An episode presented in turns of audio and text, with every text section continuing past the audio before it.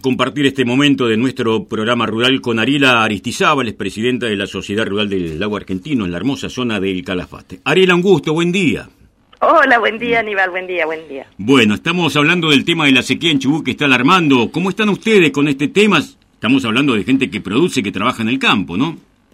Sí, eh, bueno, la verdad es que creo que es un problema generalizado en toda la, en todo el país, este, a nivel, digamos, eh, a nivel mundial hay un problema serio, está claro, ¿no? Este, así que nosotros no estamos fuera de esa, de esa situación.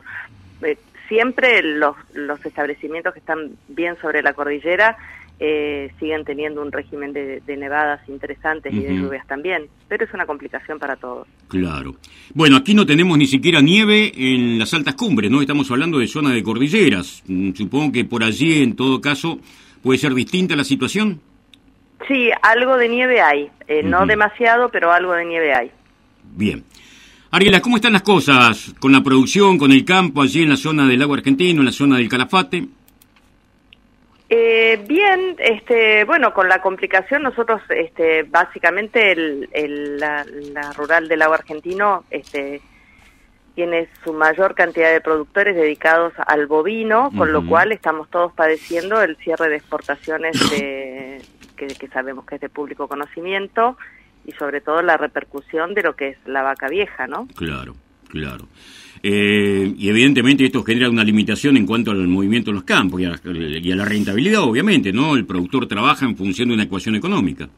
Exactamente, era un remanente que en los últimos años nos habíamos acostumbrado a, poder comercializar eh, a buen precio y lamentablemente con estas nuevas medidas eh, bueno, eso queda descartado, si bien eh, la gran mayoría de, los establecimientos ya habían hecho los movimientos de Hacienda, pero de todas maneras, para los, los últimos que tenían que comercializar la vaca vieja, eh, fueron fue muy perjudicial.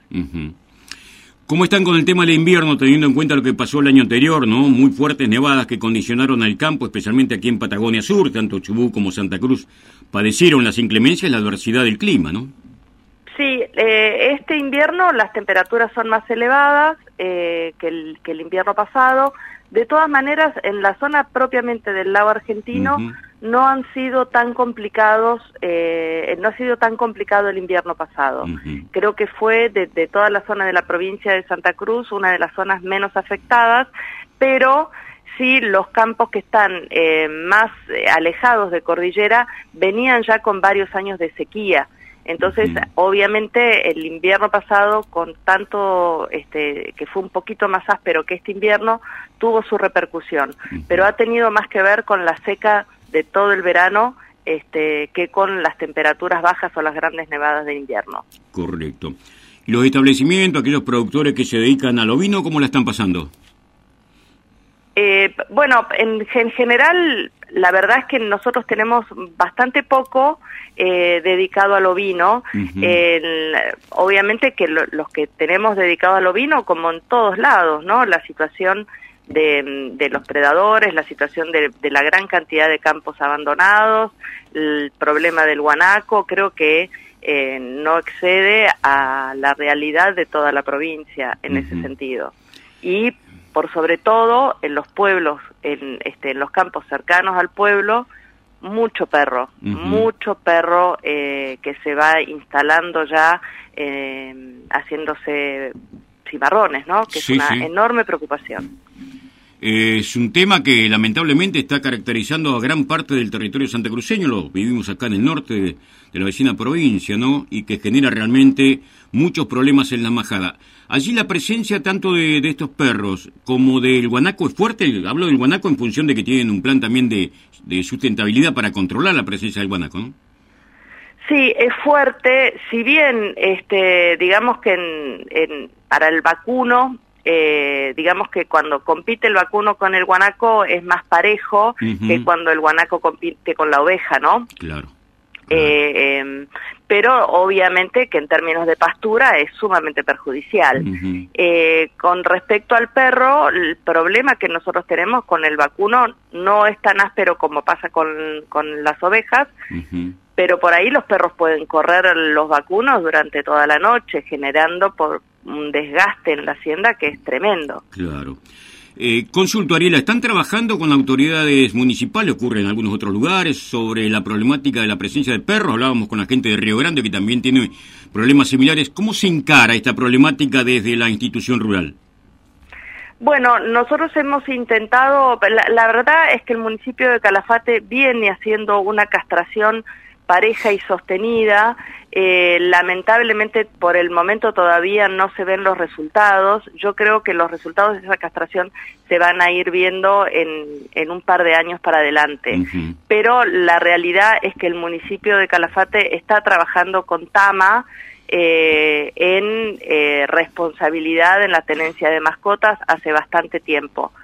Lamentablemente, como no se hizo durante varios años para atrás, va a llevar tiempo que se vean los resultados, pero están trabajando en firme. ¿Y en cuanto al control del guanaco, están realizando alguna tarea? Eh, por el momento en la zona del agua argentino no. Eh, se ha trabajado más en la zona de Río Gallego, sí, pero en la zona del agua argentino todavía no han llegado los requerimientos de algunos productores hacia el Consejo Agrario para este, realizar los censos necesarios para hacer alguna quita. Eh, han puesto en, valor, decíamos, con los dirigentes que anteriormente ocuparon el cargo de presidente, lo que es la rural del agua argentino, ¿no? Con exposiciones, con algunas muestras, como para darle vida también. Eso va a continuar, obviamente, más allá de la pandemia y la cuarentena, que lamentablemente ha obligado a suspender muchas exposiciones en todo el país. Sí, eh, nosotros estamos eh, preparando nuestra exposición para el 19, 20 y 21 de noviembre de este año. Eh, vamos a empezar a preparar los protocolos eh, seguramente alrededor del mes de septiembre, cuando haya un panorama un poco más claro de cuál es la situación en general. De todas maneras, nosotros el año pasado hicimos un remate virtual eh, de, de, expositores y también de tanto de caballos como de vacunos, de toros. Em, y también se hizo algo en criollos eh, de jura, pero más recreativo que, oficial, digamos, como para poder em, acompañar un poco a los productores también de criollos en, en el tiempos de pandemia, ¿no? Que puedan mostrar su trabajo y comercializar sus, sus animales. ¿Y hubo movimiento comercial con estas muestras, estas exposiciones, estos remates?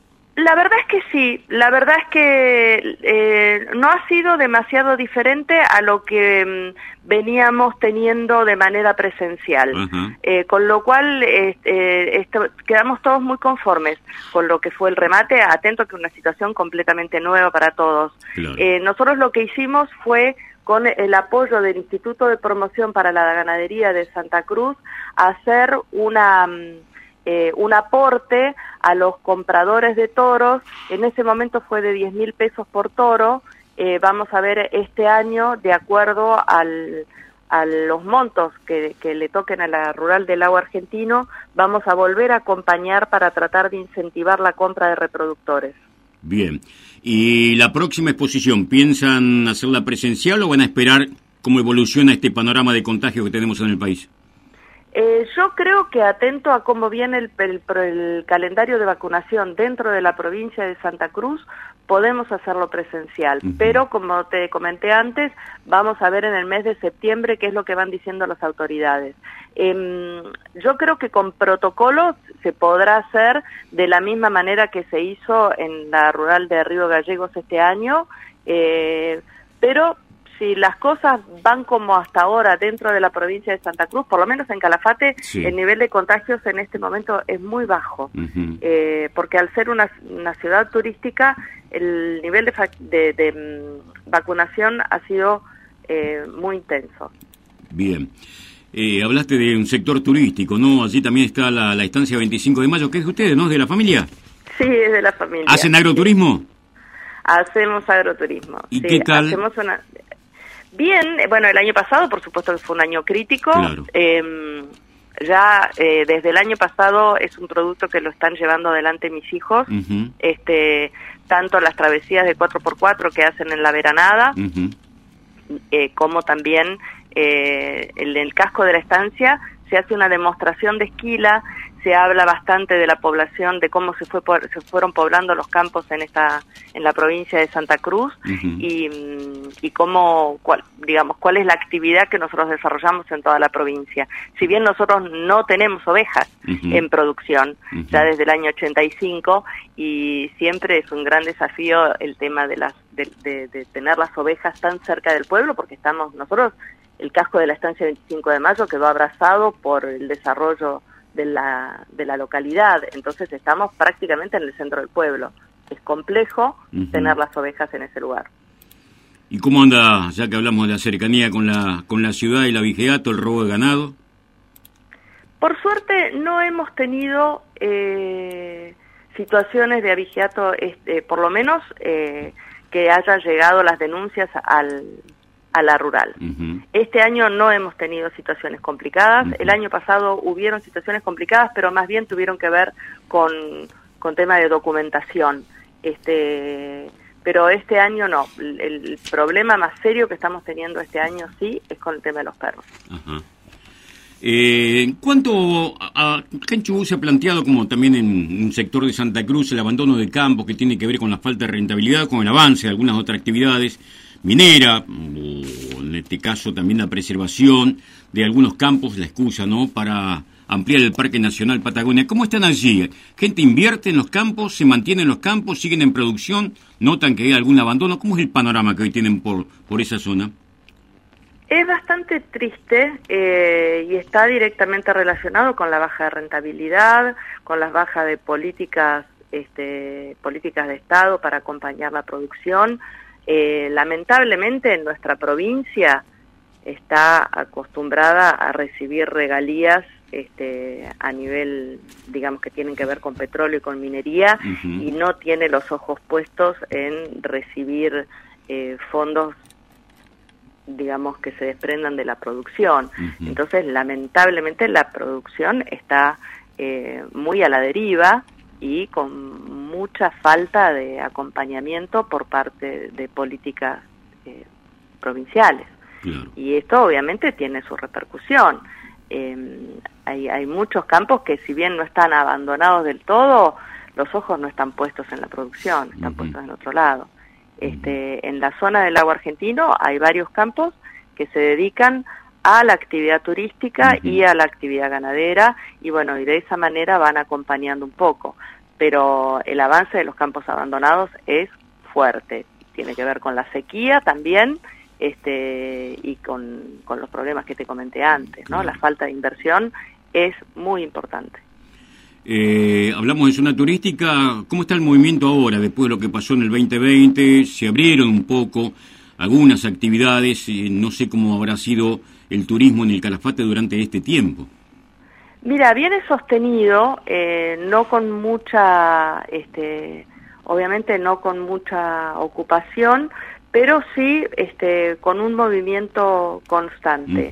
Em, se van viendo algunos negocios que empiezan a abrirse y a prepararse para una potencial temporada eh, que bueno, hasta tanto no saber si se van a abrir las fronteras para recibir extranjeros, no vamos a saber qué, eh, qué tipo de temporada vamos a tener. La realidad es que Calafate está acostumbrado al turismo internacional y si bien siempre el turismo nacional ha sido muy fuerte, eh, es distinto el, la erogación, en fin, este, son mercados diferentes, ¿no? Sí, sí, es una característica que tiene el Calafate, ¿no? Eh, Ariela, ¿tienen, más allá de que no haya mm, tal vez el respaldo de políticas públicas a nivel nacional, a nivel provincial, tienen herramientas de apoyo muy interesantes, que son la Federación de Instituciones Agropecuarias de Santa Cruz y el Instituto de Promoción de la Ganadería, por allí? Sí, sí, sí, por eso creo que eso es lo que le está dando la impronta los últimos años, en primer lugar a las rurales, para poder abrir la persiana todos los días y poder este, sostener las instituciones. A través de las instituciones creo que viene un trabajo de base de todos eh, y poder abrir las puertas y poder nuclear a los productores y ver de poder trabajar en conjunto.